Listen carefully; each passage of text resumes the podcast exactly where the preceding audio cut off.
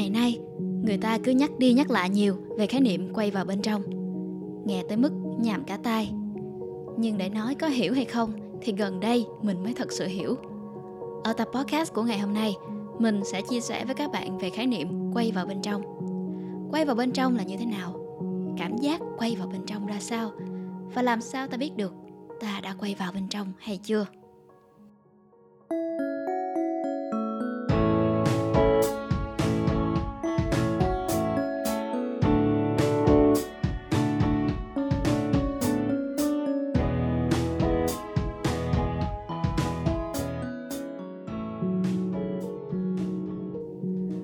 Có một điều nghe rất hiển nhiên, nhưng nó hiển nhiên tới mức ta chẳng để ý.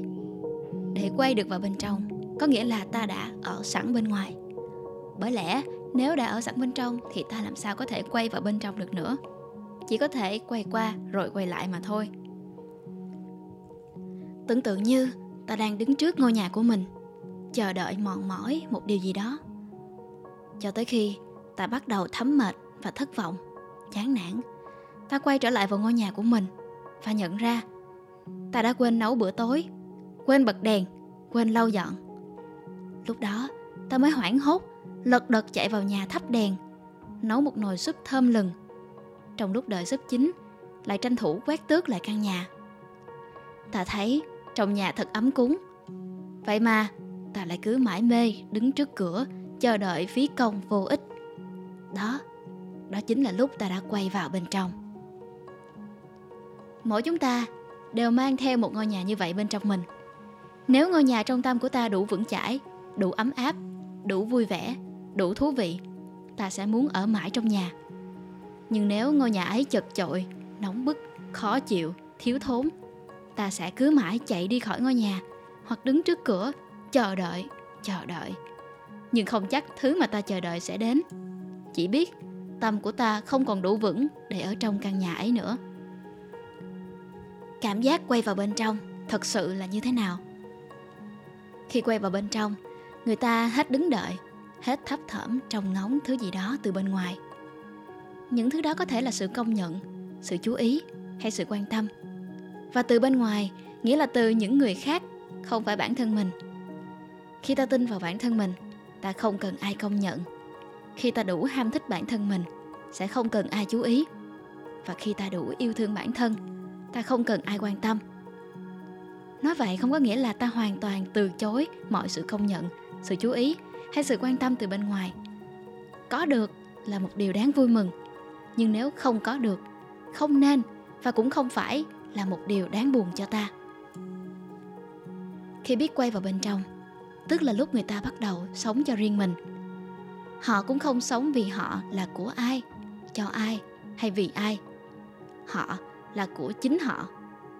Nghe có thể hơi ích kỷ, nhưng để yêu thương được người khác, trước hết phải biết yêu lấy chính mình. Khi quay vào bên trong, họ có một niềm tin vững chắc ở bản thân.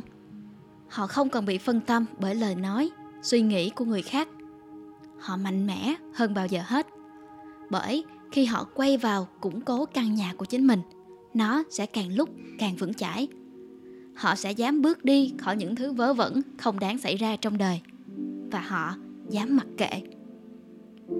Và khi quay vào bên trong, họ nhận ra làm bạn với chính mình là một điều tối quan trọng. Người bạn đó chính là người bạn tuyệt vời nhất mà họ đã bỏ quên bấy lâu nay.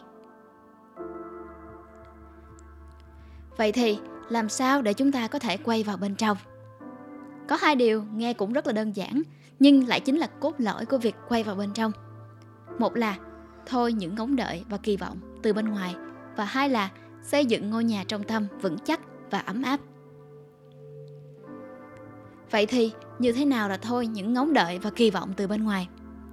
Nói thì dễ, làm mới khó. Mình cũng không ngoại lệ. Khi gieo bất cứ một hạt mầm nào đó ra ngoài kia, ta luôn kỳ vọng hạt nảy mầm. Ta mong chờ từng ngày từng ngày. Trong lòng thấp thởm câu hỏi, khi nào thì hạt nảy mầm? Khi nào thì mầm đâm ra thành lá, thành cây? Khi nào thì cây lớn? Cây lớn rồi, thì khi nào cho trái ngọt, hoa thơm? Rồi lỡ như hạt mầm ta gieo là một hạt bị hư, không thể nảy mầm, ta sẽ ủ dột buồn rầu, sẽ thui chột ý chí, không bao giờ gieo mầm nữa. Tất cả đều là do ta đã đặt kỳ vọng quá nhiều vào hạt mầm kia. Chi bằng, vẫn hãy cứ gieo mầm, nhưng hãy quên nó đi. Tiếp tục gieo mầm nhưng hãy quên nó đi. Đừng kỳ vọng ở những hạt mầm ấy, một điều gì cả.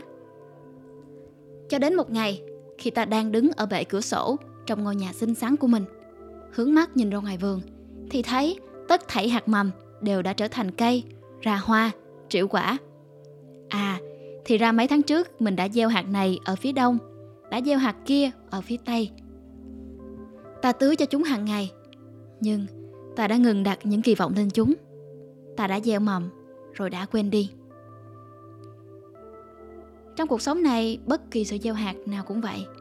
Hãy cứ làm tốt nhất có thể, rồi hãy quên đi. Hãy đối xử tốt nhất với những người bạn quan tâm, rồi quên đi. Hãy làm việc tốt, rồi quên đi. Hãy làm tốt nhất bài của mình cho một cuộc thi quan trọng, rồi quên đi.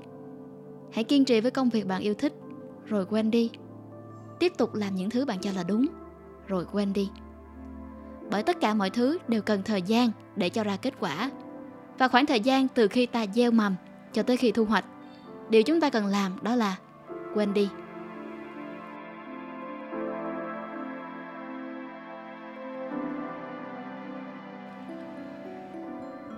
Cảm ơn bạn đã lắng nghe tập podcast của ngày hôm nay. Chúc cho những hạt mầm bạn đã gieo sẽ nở hoa và kết trái vào một ngày nào đó. Nhưng ngay tại thời điểm này, hãy tạm quên đi về ngày mai và sống trọn vẹn hơn cho hiện tại. Hẹn gặp lại các bạn vào những podcast lần sau. Mình là Ai là